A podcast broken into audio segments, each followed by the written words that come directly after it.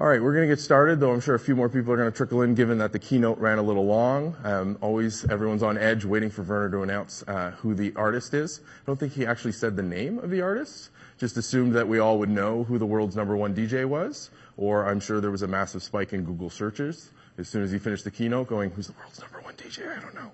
I still don't know, but that's not my vibe. So, um, we're here to talk about compliance. And what we want to talk about is that compliance is the output of a well-run security practice. Can we get the slides up on the uh, monitors, please?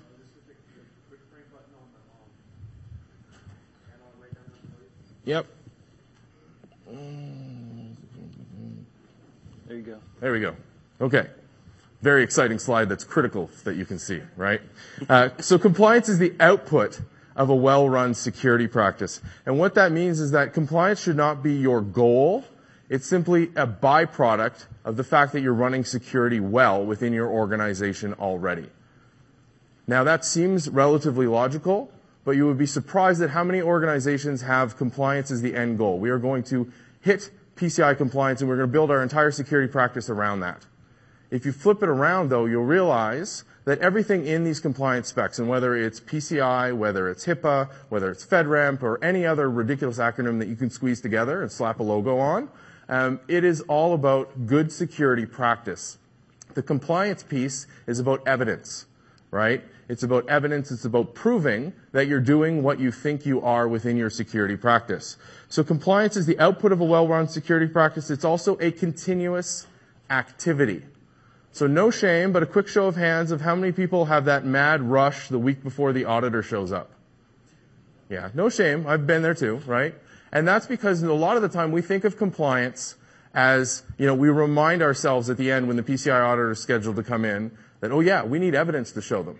We need documentation. We need all these uh, key points to be able to prove that we are in fact compliance. So you need to change your mindset. So start thinking that uh, compliance is a continuous activity, and that's what we're going to talk about today. Um, my name is Mark Nunnikhoven, and I'm the VP of Cloud Research at Trend Micro. You may have also noticed that this is a Trend Micro sponsored session.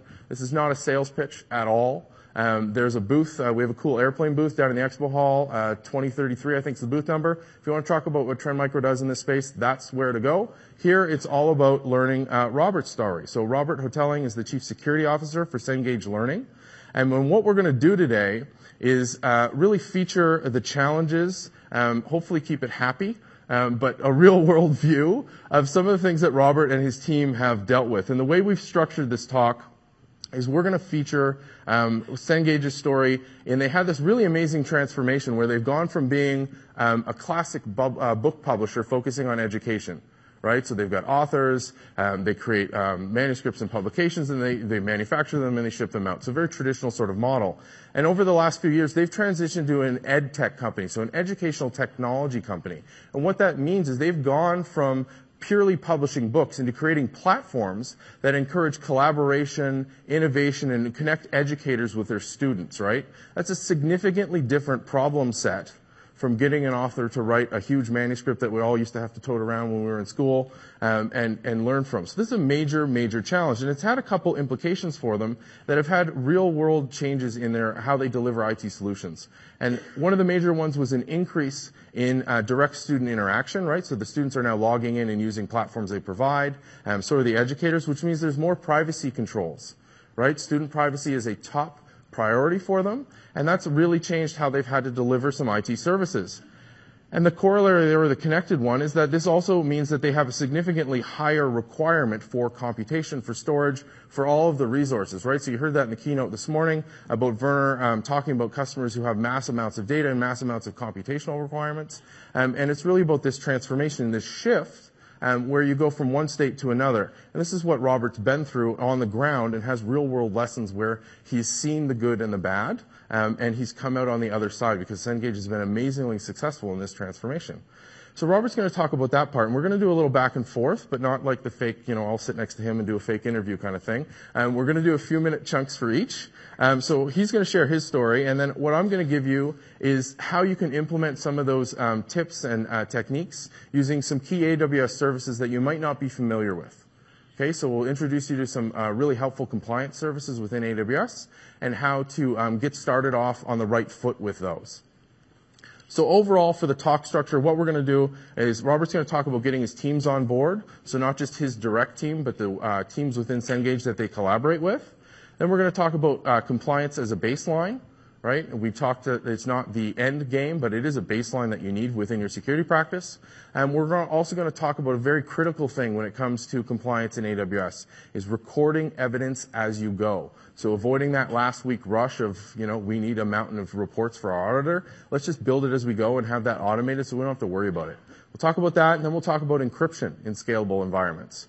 So for those of you that have ever tackled encryption, you know there is a lot of headaches uh, but there's a lot of great services within AWS and functionality and uh, good techniques that you can use to reduce those headaches. So that's the general structure you're in for. I think uh, you're going to learn a lot from Robert's story. Hopefully you'll take away some practical tips of what you can do today in your AWS deployments to make it easier and learn from Robert's experience and avoid some of the roadblocks that he's had to break through. Um, so with that, I'll hand it over to Robert. Thanks, Mark. So as you mentioned, the first part is getting teams on board. Um, Cengage Learning decided about five years ago to get out of publishing. We're not really get out of it, but move to an ed tech company like Mark mentioned. And what that meant to us was building more and more of our customer-facing platforms that can interact directly with the student, um, watch what they're doing, you know, see how we can help them learn better, such as, you know, we see that you're in math and you're good at certain sections of math and you're not good at other ones. We're just going to keep showing you problems and questions and so on. That's going to help you get better and get stronger at math. And what we found with some of our technology that it's actually gotten them, say, from a B to an A or a C to a B because of some of the things that we're doing. But we also, like as you mentioned, we need compute resources to do that because we're constantly watching, constantly trying to understand how we can make it better for the student. Um, and on top of that, we're similar to Amazon in the fact that, you know, Amazon's really balloons up this time of year, right, because of all the sales that they're doing and so on we have a similar model where we, um, in August, September, beginning of October, we go like this because all the students go back to school, right? Um, also, there's times at like midterms and finals. Um, and then there's also the winter session, like January, parts of February, where they go back to school. So we go like this, and we want to go like that. So we've been working on making our systems more aware and more able to scale. We still have more work to do because some of our systems, as I'm sure you guys have, are older and they might not want auto scale. There's some issues there but we have over 20, I think we have 28 or 29 uh, customer-facing systems. Um, and we've made some work with auto scaling and others have not. We're just going to continue to iterate through that. It just takes a while. You know, um, it's kind of surprising to me. My first AWS conference was 2013. You know, three years ago, um, there was like what 11,000 people here then. Now there's 32,000. So it's really grown. We've grown in Amazon a lot in those three years. It's it's really been an amazing thing for us. Um, but there's been a lot of learning along the way. One of the things that we've recently done is move our e-commerce system that does interact with the students during that September and during that January timeframe so they can go directly on our e-commerce and obviously purchase what they want. Um, other times we sell directly to the university. We might sell, you know, thousands and thousands of licenses to use one of our products. But then there's a lot of times when the student can come directly to us. And we move that platform out of our traditional data center into Amazon and we've been able to use a lot of the features and functionality there that it would cost us a lot more in our traditional data center. And it's also, I'll show you later on how it's, it's, it's accelerated our uh, movement into a more compliant and secure environment. And it's less expensive. so I mentioned adaptive learning, these flexible com- compute. You know, some other things we do is like, hey, would you be interested in flashcards? Again, you're going to take you from a C to a B, maybe from a D to a C. Depends on how, you know, good of a student or what you're, what you're focusing on.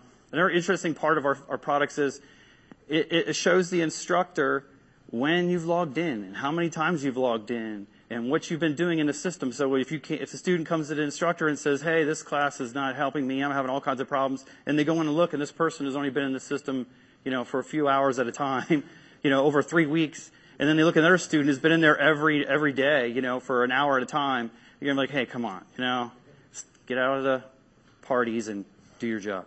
So, so every student, right? Yeah, like our systems are like really quiet on. I think it's Friday. Isn't it Friday, Mike? You know, it's like dead quiet because everyone's out having a good time. Sunday night, everybody's into the system.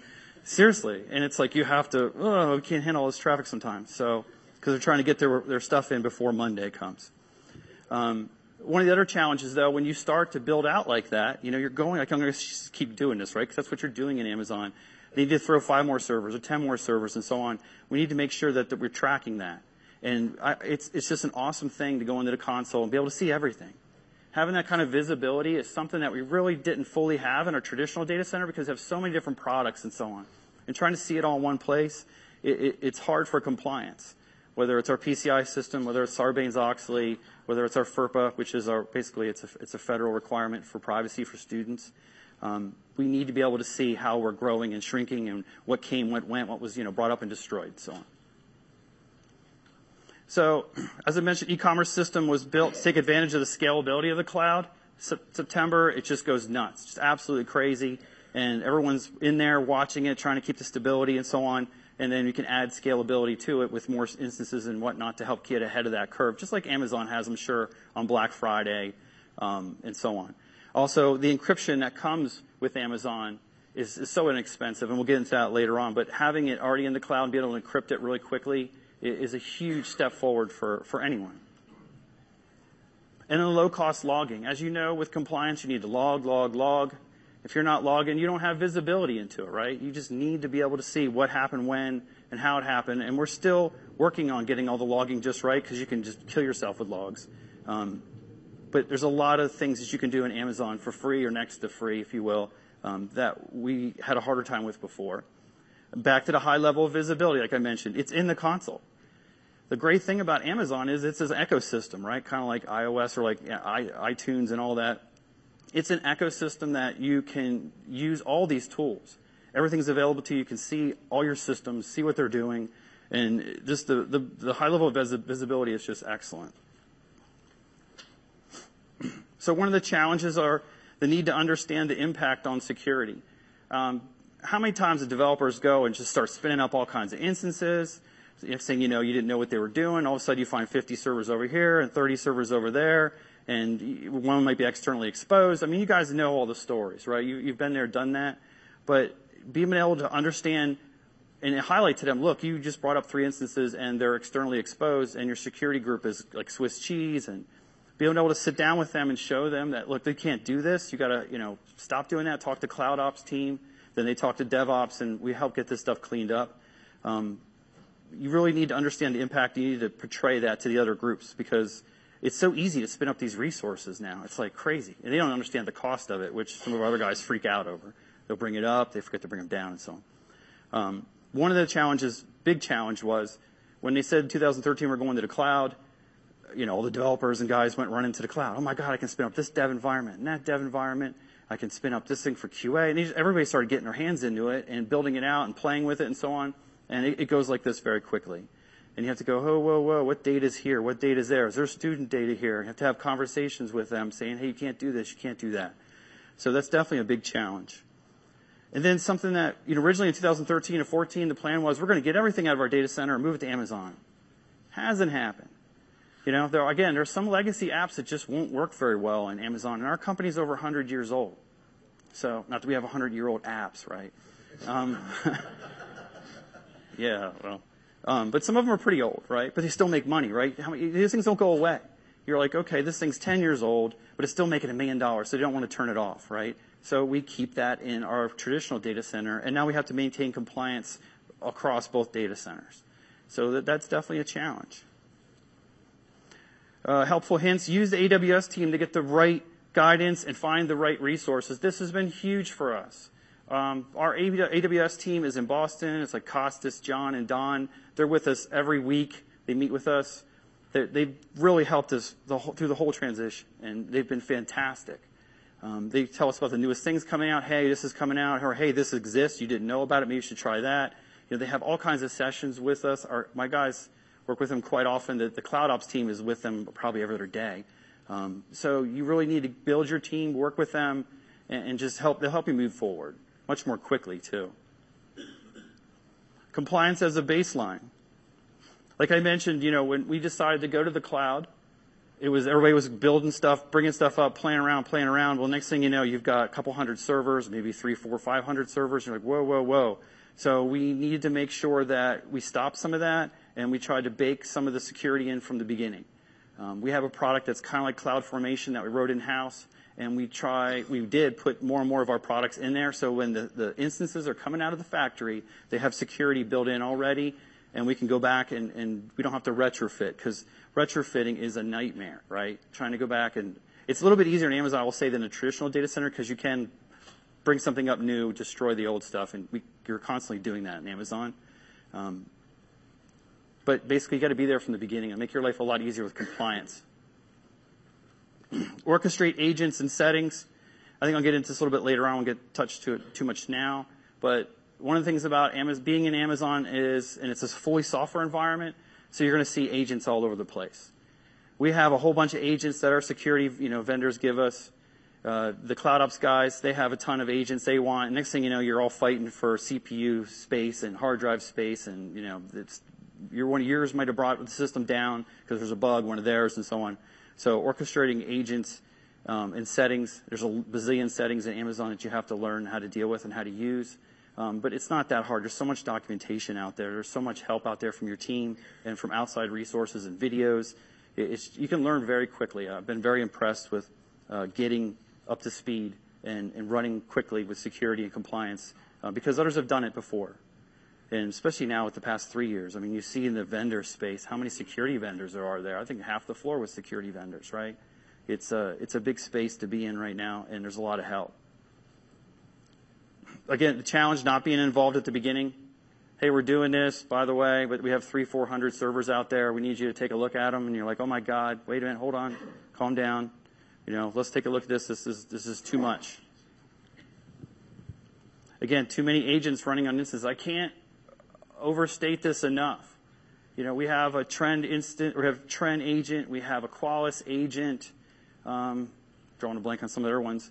But the other, the other cloud ops guys have probably three or four agents themselves, and then DevOps wants to put stuff on there, and it just starts to snowball. So you have to be really careful. Next thing you know, you're going from a medium instance to a large instance, and then the price goes up, and then the guys who are watching the bill are starting to get upset, right? And you don't want to be that last agent that you put on that sends it to the next instance level, and then they get all mad, right? You're the one that caused the bill to go up. So you have to, you know, you have to be mindful the, another thing about security too is understand what the bill is. You know, we have cloud um, CloudHealth that tells us what the bill is, and I can go in there and look at this and say, you know, this this looks a bit too much. This isn't this isn't bad, so on and so forth. But you should actually step back and understand what your impact is going to be. If I turn this on, this on, that on, whether it's this agent, that agent, whether it's all the different features and functionalities in Amazon, what is compliance going to cost you? because you don't want to, you know, your bill goes up $50,000 a month later, you didn't realize that, they're going to come looking for you. And maybe you can justify it. I don't know. Maybe, maybe you can't, you know, and you have to scale some of it back. But it can balloon up pretty quickly. Logging structure and analysis. That's a big one. I mean, without logs, you're not going to get anywhere with compliance, right? Mean, we still have struggles with this, especially when you, you're pulling back so many logs, it's getting to be a little unmanageable, untenable, and so on. So you have to sit down and figure out, you know, classify your logs, classify what you want to get, where you're going to store it, how you're going to extract out of there, and so on. Um, I think you guys should know that that logging is a big part of compliance for evidence, and so on.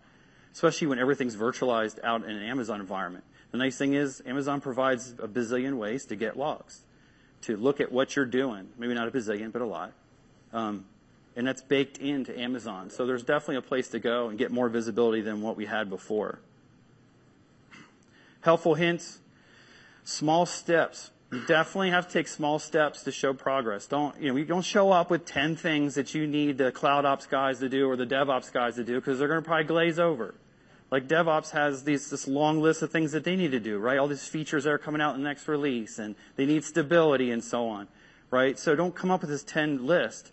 Say, I need to do these two or three first and show some, some progress there and it's more manageable for them. And then, you know, the next iteration, two or three steps and so on. You don't have to do it all right overnight, stress everybody out, and everyone starts to hate security. They already hate us enough, you know, so don't propagate that. But they don't hate me, but they probably hate you guys. Get as much training as you can, right? I mean, talk about, you know, uh, show of hands, this is the, who's the, the first re:Invent? This isn't your first re:Invent. Okay, that's a good amount it's somewhat shocking, isn't it? I was shocked. I was like, whoa, there's so much going on. There's so much to learn. There's all these things you can go. you know, learn about this, learn about that. There's training sessions, boot camps. There's so much to do here. And then again, like I said before, YouTube. Um, there's, there's, you know, there's a Cloud Guru, Cloud Academy. There's all these other ones online so you can learn a lot about the cloud. But get as much training as you can because you're going to need it because it's definitely a, there's a lot of features and functionality here. And then partner with experienced vendors. We brought someone in in 2014 that spent, I don't know, around six months with us, maybe a little bit longer, a little bit shorter. But they had a lot of cloud experience and they've really helped us, you know, speed up very much so. They helped us with some of the policies. They said, hey, you probably can't do this right away, or this feature that just came out is going to take another six months to, mature, and so on. And here's the things that other companies are doing in your space. You know, we won't tell you their name, but they're kind of down the street and you know who they are. Um, and this is some of the bumps and problems that they had. You don't want to do that. So pay for some of that expertise, especially if your group is small. That really helped us a lot. With that, I'll give it to Mr. Mark. Perfect. Thank you. That's great. There's a lot of good insight. So what I'm going to do is kind of show you some of the practical steps you can take to implement some of that um, in your AWS deployments today. Okay, so the first thing you need to do is choose compliant services. And that sounds really odd, but you need to be aware that for each compliance framework in AWS, so if you go to AWS, well, the URL right here, aws.amazon.com slash compliance, you'll see just this massive sheet of logos right? Because it's for the entire uh, global span of AWS. And there are specific regional ones, and then there's the big ones we know about. So um, things like uh, PCI, like HIPAA, um, like FedRAMP that are that are local here. Um, but the uh, not every single service in AWS is compliant with each of these frameworks. So if you're trying to build a PCI compliant service, you need to go verify that the services you're leveraging in AWS are in fact PCI compliant. Because if you're not using a PCI compliant service, you cannot gain PCI compliance for your application itself. So a very simple example, if you're using EC2, EC2 in uh, all regions globally is PCI compliant. AWS Lambda is not yet a PCI compliant service. Okay? So you need to make sure that if you're leveraging a Lambda in your PCI design, that it's not within scope of the actual PCI requirements, right? So it's not touching personally identifiable information. This is something you need to know ahead of time because you don't want to end up in the scenario where you're like, look at this cool thing we built, and oh crap, we're leveraging services that aren't compliant, so we can't have a compliant design. The list changes all the time. There is a compliance team within AWS that, that is their sole job is to go out and find new logo for compliance and keep adding uh, services to the roster of compliance. And it is a matter of time, and it is also region specific. So just because a service from AWS is PCI compliant in one region does not mean it is PCI compliant in all regions. You need to make sure that where you're building, it falls under the right compliance umbrella, okay? And you can talk to your AWS reps or check the main list, um, and especially if you want to kind of put the uh, pedal down and get them to get a little more effort in getting something complied uh, in under compliance, I recommend calling your AWS people. Um, so on top of that, just because you're using an AWS compliant service doesn't mean you will get compliance automatically. So again, EC2, it's a compliant service, but there are a lot of things that you can do with uh, EC2 features that will get you out of compliance, right? So security groups. You can do whatever you want with a security group. I'm sure you've seen a lot of people try to do whatever they want with a security group. You can open an instance, uh, like SSH to an instance, open up to the world. So let anybody remote into your box or try to remote into your box. Pro tip, don't ever do that. It's a horrible, horrible idea. But you have that power, that ability to do it. So you need to make sure that you understand the features, so the buttons and knobs in the, in the service, to make sure that you're also flying, uh, following under compliance. And then once you've kind of got that mapped out, you want to uh, make sure that you're going to close any gaps. So again, with EC2, you've uh, you know you've picked a compliant service. You've made sure that you've got um, strong configuration with the service itself. But there's still things like running, uh, keeping uh, Windows patched, and we're keeping Linux up to date, um, configuring users on the OS itself. These are gaps in your requirements that you're still going to need to um, maintain yourself and continue to operate. And that sort of brings us to the main challenge around compliance, which is keeping control of change without limiting change right? Without limiting the flexibility of your development teams, you want to make sure that you're still falling under compliance. So now I'm going to overwhelm you with a diagram for a second. Um, there's a lot going on on this diagram, but what it results is it's a very standard N-tier application. This actually comes right out of the AWS architecture library. That's an actual thing, by the way. Same main AWS site slash architecture. They have a whole bunch of these fancy diagrams, um, as well as the um, appropriate documentation and cloud uh, formation templates to build these things. So they've got architectures for uh, like media streaming, e-commerce apps, a whole bunch of common solutions. Um, so we're going to talk a bit about this, and you'll see that you know we've got a number of services. All of these services um, within US East and US West are PCI compliant. So if we wanted to build a PCI compliant solution, we could use this design. It's one of the advantages of having um, the uh, standard architectures. They've been proofed um, and used time and time again. But in order to gain that compliance, I want to show you a couple services within AWS that you need to actually turn on to get working. And we're going to start with um, Cloud uh, Trail. So CloudTrail is an automatic logging service of all, almost all AWS API calls that happen in the background. So to get it started, you very simply give it a trail name. Um, so in this case, I'm just going to call it activity. And then you're going to give it the name of an S3 bucket um, to create, or you can give it an existing bucket name. And it's going to, on a regular basis, every two to four minutes, it's going to drop all of the API calls along with the identity that made that call into an S3 bucket.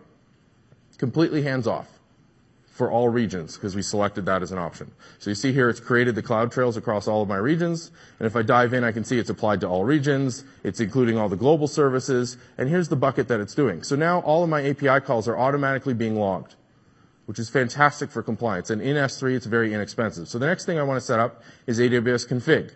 Again, I get the lovely landing page because it's the first time I want to turn it on. Uh, but here I'm going to say I want to do all resources.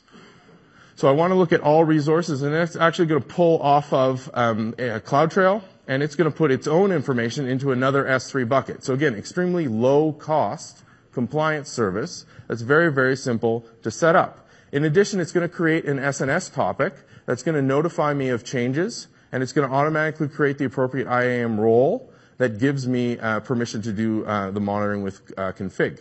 And now I'm going to add what's called a rule. And a config rule does a compliance check for you. In this case, I'm going to ask to make sure that CloudTrail is enabled and that my root account has MFA. So multi-factor authentication. So I can't just log in with the username password. I need a token. So something on my uh, smartphone or a physical one. Takes several seconds, which usually ends up being under 10 um, but several seems better, so they're not held to a certain thing. Um, but you click the button, and now in the background, what it's doing is creating a service that's going to monitor changes over time. And the first thing it's going to do is enable uh, run those rules to see if I'm compliant. And you'll see in a second here, it's running an evaluation, and it's going to pop back and it's going to tell me that CloudTrail's enabled because we just turned it on, right? Took three seconds. But I've been a very, very bad user, and I do not have root MFA turned on.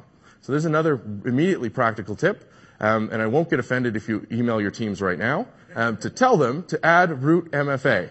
So make sure that your root Amazon account cannot be logged into unless somebody has an additional token, because that's the keys to the castle, quite literally in this case. So these services are fantastic for compliance, and we're going to dive deeper into them in a minute. But you need to take the you know two minutes to set them up, right? Because you need to have that data accu- uh, accumulating in the background in your S3 bucket. So extremely low cost. Also, after you've done this, it's extremely hands-off.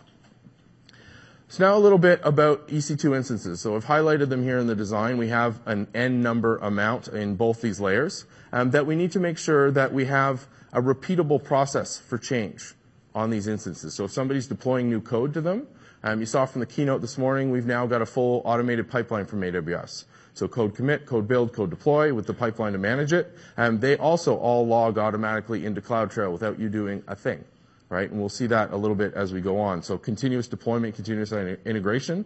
And these are all points for change within your environment.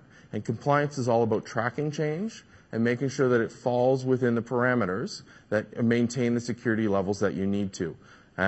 And that means that build server is a critical compliance actor. Now, almost everybody in here will have an existing uh, build server unless you were on the preview for the new services, right? The log output of your build server is a fantastic source of evidence because it's telling you what build, which references to your version control, so you know what code was running in production and when it got deployed out into production. If you have that build server um, pushing out into um, a log file, so CloudWatch logs, um, or some other third-party logging tool. Now you're going to be tracking anytime you're introducing new code into your environment, which is one of the number one questions any auditor for any framework is going to ask you. right? You're gonna say, "I have all these servers, they're running this e-commerce platform, and I update it every two weeks." Okay, prove it that you update it every two weeks. Your build source, build server is the source of that information. Um, and that brings us to our next topic. So Robert's gonna take over and talk to you about recording evidence as you move along through your process. Yeah, one of the issues we had was, you know, again, with 28 or 29 customer-facing systems, um, we had to start to make sense of all these different multi-system, all the different multi-system evidence that we're collecting. Um, it's very difficult to parse through all this information, and we're still working on ways to get it correct. Um, but there are areas um, that you can you can get help from with Amazon, such as, like, using CloudWatch events and so on. But the amount of log data that we've gotten from several platforms is quite substantial, and you just got to be careful that there isn't overload. And again, it's back to classifying the logs that you want and so on, because you can get too much. Um, And also, don't forget, a lot of times you're logging to the same system that other groups are logging to, so you have to be mindful about how many logs you're pumping in here, and they're pumping in, and next thing you know, the whole system gets ginormous. Um, also, monitoring's impact on performance. Again, back to some of the agents, all the monitoring that's being done, whether it's with our Trend Deep Security that we're using, uh, our vulnerability management, some of the stuff that the cloud ops guys are using, Um, to keep track of what systems are up, any kind of changes that happen, and so on, um, the monitoring impact and performance can be substantial. So you don't want security to be a roadblock, right? Where you start bringing systems down or really slowing systems down. Um, we've had that with a couple vendors, with some of their agents just having issues with memory and then running off and killing off the memory. So be mindful, test, test, test before you roll it out to production, because there's a big impact. You don't want to be that guy that brought the stuff down. And then this is a big one, increased costs. I mean, uh, the more controls you have, you know, if we have controls for PCI, we have controls for Sarbanes-Oxley, we have controls for FERPA or the privacy standard that students or we have to um, comply with for students. There's a whole list of controls for each one of these, and that can get really expensive. So you have to be mindful of working with other teams to make sure that they understand, hey, if you want to collect all this information about a student, then it's gonna be under the um, the purview of FERPA, and now we're gonna have to apply all these controls or wrap all these controls around your system. And when we do that, you know, there's 20, 30 controls, that the cost goes through the roof for some of this stuff. So we have to be mindful, we have to tell them, "Look, if you're gonna do this, um, it's gonna cost a lot of money." Like, we had, uh, they came to me about two years ago and said, "We want to let the student, in some of the little apps we have, purchase the products right there in the app." I said, "Well, now that all of a sudden we're gonna point the flashlight of PCI on that little app that you want to use. It's great for the student, I get what you're trying to do, but how about you just push them back, you know, send them back to our e-commerce platform, because we're gonna wrap all these controls." I mean, if you guys, you guys know PCI, the list is gi- is gigantic, right? And when you show them that list, they go, "Ugh, you know, I don't want to, don't want to do that." So they went away, and we just pointed to the e-commerce system, and that was it. But uh, fortunately for me, they got us involved without going off and doing it, right? Sometimes you just go off and do it, and you find out later on, and then you gotta, you're the bad guy. Um, so yeah, the costs can go through the roof for compliance. You have to keep track of that. Some helpful hints, start with the basics. You know, we just did what we started with what we're good at, right? We were good traditionally with vulnerability management. Um, we were good with patching and so on. All those basic things that we had done in our traditional data center, um, we were able to mostly move over. We might have used a new product, like I think we were using Altiris in our traditional data center, and we went with Puppet in uh, Amazon, which Puppet's great. Altiris is good, too. It does its job, right? But we just took the same controls, the same policies and procedures, and we pushed them over into the cloud, and it worked. And we started there and worked our way up from that. Um, you always got to start with a good foundation. Supplement with products that have good reporting. Kind of learned this one in a hard way, right? All this free stuff is out there. If you don't have the development resources to help you write reports and parse through the data and so on, then you're not getting out of the system what you want. Yeah, it's free, but I don't know. Show of hands, who has all the security people they could ever want? Right. Unless you're Capital One, or no offense, they're probably get yelled at. You know, they have a 100 and some developers. Um, we don't have that. So I'm a big fan of, you know, get it out of the box. Can't you use that vanilla report that came with this, maybe, you know, alter it and so on? Get whatever we can get out of the box. So we got rid of one logging platform and went to another one that had more reports out of the box. Um, and those vendors are here. Actually, we have two logging platforms, and we're getting ready to move to one final one. Um, this can't be overstated. Developers are the key to success. This is a software world we've moved into now, right? This is all software all the time, very little hardware. It's not like traditional network security and so on. We need coders. We need developers that are going to help us write this hooks and APIs, write you know code with Python, PowerShell, scripting, whatever you need to do. Um, we need people that can dig in and understand this, and people that want to be doing this. So it's it's it's tough trying to find a good coder that wants to do security. A lot of them just want to go write code and you know build stuff, and it looks cool, it runs great. But a security person, I think, is is tough to find. Um, fortunately for me, uh, we found a few really good ones, and uh, uh, this next slide, I think you'll uh, get a, you'll like this very much. This is how we've automated application security. We're s- still working on it. Should be completed this month, but the preliminary work is done. Um, basically, what you see here is you have a Jenkins build. You kick off a Docker container or multiple containers, depending on how you want to scan. The Zap container swarm is built out. We're running Zap for application security testing. So it, the proxy runs. It, step one is it mimics the user, it authenticates the app, and then it runs those vulnerability scans. This is all automated. Then it, it hits a target application or many applications, whatever you want to run against. It creates this report and it dumps it into a product called Defect Dojo, which our manager of application security helped write. And it also notifies us on Slack that, hey, this scan's done. You can notify and say the scan's done. Here's what I found. Whatever you want to do Slack wise. But the best part is, this is the, my favorite part. I mean, the container part's cool too, but it dumps it into Jira so the developers can see it right away. Right? So, and that's really powerful because now they can see it in there. They know they have to act on it, work on it. We've met with the VPs of those groups and so on, and, they like it. They told us how they wanted it to be presented in Jira, and we presented it the way they wanted. And that's fully automated. The developers see it. They start to work on those vulnerabilities, and then they iterate and go do the same thing again. They can kick off a Jenkins build and then a container build and go back and do it again. Did, did what I work on, did it help? Did it close the vulnerability? Did it make it worse? Whatever. That whole process of automation starts over again. And that's really, from a CISO perspective, that's really where I want to be. And I think, you know, everybody keeps talking about automation, automation, automation, things with Lambda and whatnot, where by the time you get there, it's already kicked off and it's already been remediated. We want to get to that world where we're not jumping in trying to fix something, it's already been fixed. Um, and it's going to take a while. It's going to take developers, it's going to take security people, it's going to take testing and time and money. But this is a huge step forward for us. Huge step forward. Mr. Mark? Perfect. That's great. And I think one of the key things, I'm just going to rewind for one second. Um, I know a bunch of you took a snapshot. The slides will be up on the AWS SlideShare um, very, very shortly. But I think one of the key takeaways here is that most of this stuff is open source or community available, right? Which lets you set it up and start automating this flow. And very few companies get to the point where you're already at that have this automated flow. But besides being um, open and community based, Um, for me, when, I, when Robert told me about this flow, one of the things that really kind of stood out was the fact that by pushing things back into Jira, which is development teams and the business teams are used to, he's talking to them where they listen, right? And all of these points have output into compliance as well. So you can now show that we found a defect, we remediated the defect, and here's all the evidence that say that, that says that. That's huge.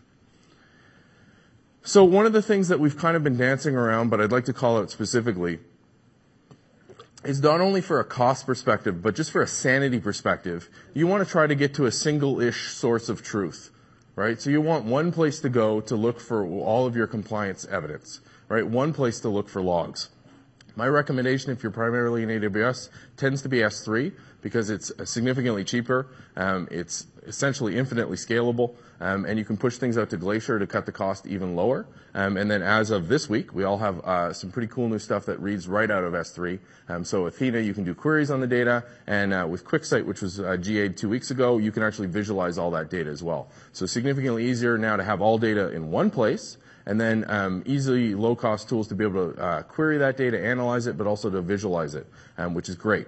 Um, but specific to compliance, CloudTrail that we saw, there's the URL for that, and config play a really, really key role. So I wanted to show you a little bit more about config itself, um, because I don't think a lot of people use it. Um, so when you dive into config, we've already set it up. You've already seen the rules, but if we click on um, the resources tab, you're going to see really um, the big takeaway for config. Um, and it gives you a little bit of uh, filtering ability. So very large accounts, um, you can start to filter by resource type. You can say, I only want to see RDS right now. I only want to see VPC structures. You can see here almost uh, all of the core AWS services are available within config, and they are adding new services all the time. It is not automatic.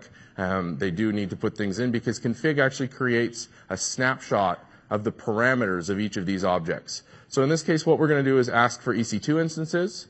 Um, it's always an easy, uh, good example. We're not going to add any additional filtering, and you'll see in my very active account I have one EC2 instance. Um, a lot easier to make demos when there's one thing to pay attention to. Uh, but normally you get a massive list. But if I click on this little weird icon, which I've never quite figured out because it seems to be a timeline in reverse, um, you get this view. And this view is excellent. It's my favorite feature um, because it is literally a timeline. Um, and you'll notice at the bottom of the box it says number of changes and number of events. And as you scroll down, you get all of the details as to what changed and what this object is related to. So you see I have a one EC2 network interface. If I had multiple, they'd be all listed. The subnet, the volumes, the VPC, and I can click there and go into those timelines as well. So if you hand an auditor access to config, which is read only by default, by the way, so it's okay to hand off, um, they get to be able to dive into this data in a visual way and see how your um, system has changed over time, right? That's extremely powerful, and you'll see it actually links to the CloudTrail events um, and a whole bunch of detail. This is the um, output. It has an API underneath it, so if you want to stitch this into another system, all this information is available as one big JSON document. So you can tie this into other areas like custom reporting. So Robert's point about getting developers on, it's really easy to crunch through a JSON document um, to pull out really snazzy looking reports, um, which we know, no offense to executives, graphs are always better. Um, I'm a dev, so I like the JSON or give me the raw log lines and I'm a happy camper. Um, but that's config. So config, very low cost, very easy way um, to get moving um, with compliance. One of the key features they released last re:Invent, so last year, was this rules ability. Now we saw we enabled an out-of-the-box rule, so in this case CloudTrail. Very simply, um, it calls a Lambda in the background that checks your account to make sure that CloudTrail's on, and it returns a result saying that you're either compliant, you're non-compliant, or something went horribly, horribly wrong. Um, you have the ability to write your own rules. So if you think about that for a minute, um, in Robert's case, he could write a config rule that checks the results from Defect Dojo or from Jira and sees where they are. So are they compliant? Have they fixed that ticket in a sufficient time?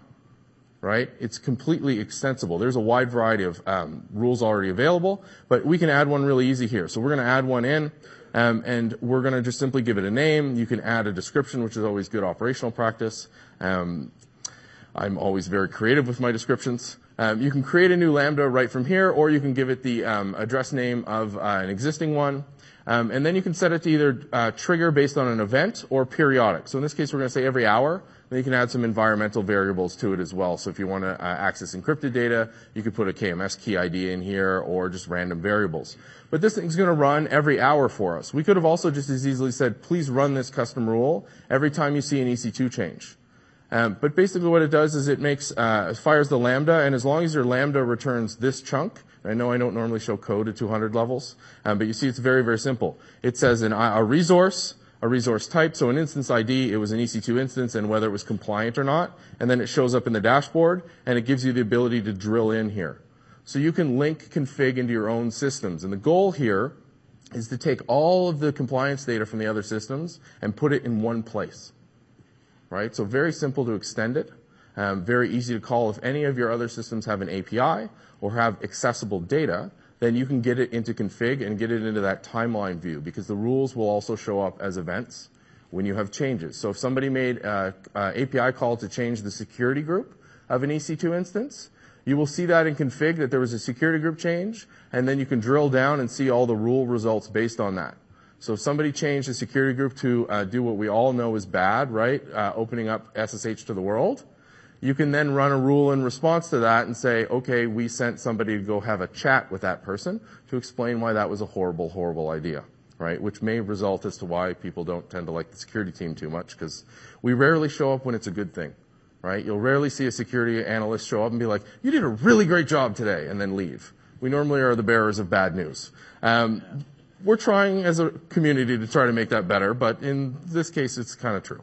Um, so config is a really, really powerful way, uh, and with config rules to extend um, your compliance environment so that you're making additional checks. So you're not just tracking what's happening in the AWS account, you're extending into your custom applications and to custom systems. Immensely powerful over that simple principle of just returning um, a resource ID, a resource type, and then whether whatever you asked for was compliant or not. Um, and that really kind of goes into our last area that we want to talk about, which is encryption which can be a significant challenge, but there's a lot of tools available to make it easier. And for more on that, Robert's going to take over. Interesting, when I started this job 10 years ago, there wasn't a security person in charge, and my nickname was Dr. No because I kept saying no, no, no, you can't do that. Oh my God, you, my God, you can't do this. Stop doing this, and so on. So yeah, that's the reputation I used to have. Now, obviously, things have gotten better and smoothed out, and we work together all the time. But boy, in the beginning, it was tough. Um, interesting, if you go back to the config rules, I think it was the beginning of October they released a new rule that you could check and get a compliance report on who had encryption turned on in RDS. Um, that's a big step forward for us because as you're going to see here, we're moving forward with encryption and it is so, so much easier. I can't overstate that. It's so much easier in Amazon than it ever was in our traditional data center. And we have a requirement, you know, with PCI, you have a requirement with FERPA, and I'm sure, you know, healthcare, HIPAA and all that. They have this encryption, soft encryption requirement, but it, it's kind of like personal hygiene now. You should be doing encryption, right? Encryption at rest, encryption at transit's pretty easy. The encryption at rest has always been very tough. So what happened to us before was we would go to some of the DBAs and so on in the data center, and whether it was Oracle or Microsoft or whatever, it always seemed to turn out when I talked to them that we had a standard version. And that didn't have encryption. You had to get the enterprise version. And that cost a fortune, right? It's like 40 grand, it's 30 grand, it's 20 grand. Oh, and by the way, they, they start complaining that, you know, it's going to consume all these resources on my server and you can't do that, blah, blah, blah. So you're going to have to buy another processor. Or you can buy another processor, but we don't have room in the box for another processor. So you got to buy a whole new box. So, you know, it's just snow, snowballs. So the requirement was we need encryption at rest, at transit, and then we need encrypted backups. And the backup part is a whole other story, right? You were backing up to tape before, and if you're going to do encryption, let's say you're back up to tape, it consumed one tape at night, um, and it took four hours. Well, when you use encryption, the compression goes away. So now it's going to take eight hours and take two tapes, and then they have a complete fit, right? But you need to get the encrypted backups eh, done because on that checklist it says, do you encrypt your backups? When they go off site and they get lost, you want to be able to say, I encrypted it, right? But then you get this big war of we need twice as many tapes and you're going to back up all these other jobs and nah, nah, nah, nah. You know, it's just one excuse after another and it's a valid, I get what they're saying, but we need to get our job done and those guys need to get their job done and it's tough. So one of the great things about Amazon that encryption was built in from day one when we started and it's gotten better and better and better. The key management's gotten better and so on. But one of the things that, the biggest thing that our reps kept telling us was that you're not going to see an impact. Right? You're going to turn encryption on and you're not going to see an impact. And I'm like, ah, come on. So we started, I started asking other people. And I, I even asked Mark on a conference call because I was like, really? I mean, you know, we, we just started doing this over the past, I think, like four months, five months. I'm like, is this really true? And it turns out, as we tested, it's true. They're doing it at the higher level of the stack, and we never see a hit. So how, how great is that, right? So what's one one of the ways to overcome preconceived notions when you talk to DBAs and everybody else? There's no hit here. But then they think you're lying. You know, you need to prove it to them. So that's what we had to do. We had to show them that the performance hit wasn't there. So what we did is take a snapshot, encrypt it, and we, they mount, remount the new encrypted volume, and they got to test all they wanted on it, and they didn't see a hit. So they were like, oh my God. Like, yeah, and it's great, right? So now we can roll through our other products that are on RDS and quickly get them uh, compliant. And the cost is really minimal. I mean, I wouldn't say it's pennies, it's dollars, but it's nowhere near the 30, 40, 50,000 that you would have to do for an Oracle, for a Microsoft, and so on. It's shockingly cheap. It almost doesn't even show up. It's just one of the great things about Amazon is they knew they had to do this, and they gave that away in order to get more people into the, you know, get into the farm, so to speak, use their product. So what we did was we smart, started with some smaller platforms because, you know, they're one of the, one of the legitimate concerns was they didn't want to have the downtime for their platform. You know, some of these encryption, some of these databases are very large and it can take hours. We're learning more feature, more, more ways to minimize downtime, but you can probably be down for an hour, two hours, three hours. Encryption is happening at that point, and then you're going to remount. So we started with the smaller platforms, so then we can go back to the bigger platforms. Go look, all of these guys have done it, no problem. You can go talk to them; it works. Again, when you have you know 28 products, 29 products, you have all these different teams all over the place. The word can start to spread, and we're seeing that that's starting to happen now. It's not a problem. Um, show how easy it can be. Again, you know, snapshot, remount, snapshot, encrypt, remount, done. And it, it the, the nice thing is, is once you do the encryption, the snapshot's encrypted already, so there you go. Your backup is encrypted. So you kill two birds with one stone. It is really a huge step forward, um, at least for us, because we have some very large databases and we have some we had some big concerns about how to do it. Perfect. That's great. So for those of you who are still trying to figure out how there's no performance hit, from an engineering perspective, there is a performance hit, but the advantage of the service model is that it's not mine. It's the services. So if you're asking for a disk that has 3,000 IOPS and you, it's encrypted, there is a hit, but then you still get 3,000 IOPS because the hit is absorbed by AWS as a service provider. So they're just hiding, they're taking that on the nose so that we get uh, better value, um, like you said, for very, very cheap. So it's there, but the advantage of the service model is that I don't have to worry about it. Somebody else's problem. And I don't know about you, but anytime I can shove work to someone else, I'm a little bit happy about that. So, um, one of the things with encryption um, is uh, the key to it, ironically, is keys. Okay. Um, so a friend, a good friend of mine, uh, always likes to say that encryption is really easy. It's decryption that's hard. Um, right? Anybody can encrypt anything, but it's managing that key that is really, really tricky. So a lot of the regulatory requirements will actually let you store encrypted data um, anywhere, but it's the keys that they're focusing on. So who has access to the keys? Where do the keys sit? Um, and are they secure? Um, so that gives you this issue of, you know, you need to figure out when do keys need to be released to different resources? Who has access to those keys? And how can you audit the key usage. And in response to that, AWS actually released a service last year called KMS. It's oddly enough the key management service. Um, if you look for it in the new console, by the way, you will not find it. Um, because while it is its own service, it actually hides under um, IAM, so Identity and Access Management. I've already opened a ticket and asked them to let me type KMS because I am that lazy. Um, but when you go into the IAM, you'll see there's this lovely little encryption keys in the bottom. And it's very, very simple. You have a list of keys, you have master keys and data keys, um, and a full API under KMS that lets you manage these keys. In this case, what I'm going to be doing is creating a new master key. Um, this is my main, main key, right? And I'm going to let KMS generate the key material, but if you have more advanced requirements, you can actually give it the pre-generated stuff. Um, then you select administrators. You can obviously go back later and add more admins. Um, I'll add my very creatively named admin account. Um, and then you can give cross-account roles. So if we're sharing accounts or you have one main account to manage keys, you can authorize additional business units to access these. And now we need to define how that key is going to be used. We've said what it is, who can access it, and now we don't even have to worry about this. This is a pre-authorized policy from AWS Security um, that gives you the admin uh, around this key um, and the usage of the key. But you can see it's a pretty big policy. But it gets the master key up and running. And now that we have a master key, um, we're able to create data keys. And the challenging thing about encryption, and I'm sure you've seen um, a number of um, high-profile hacks and, and attacks um, where people are like, oh, they were using encryption or the encryption was flawed.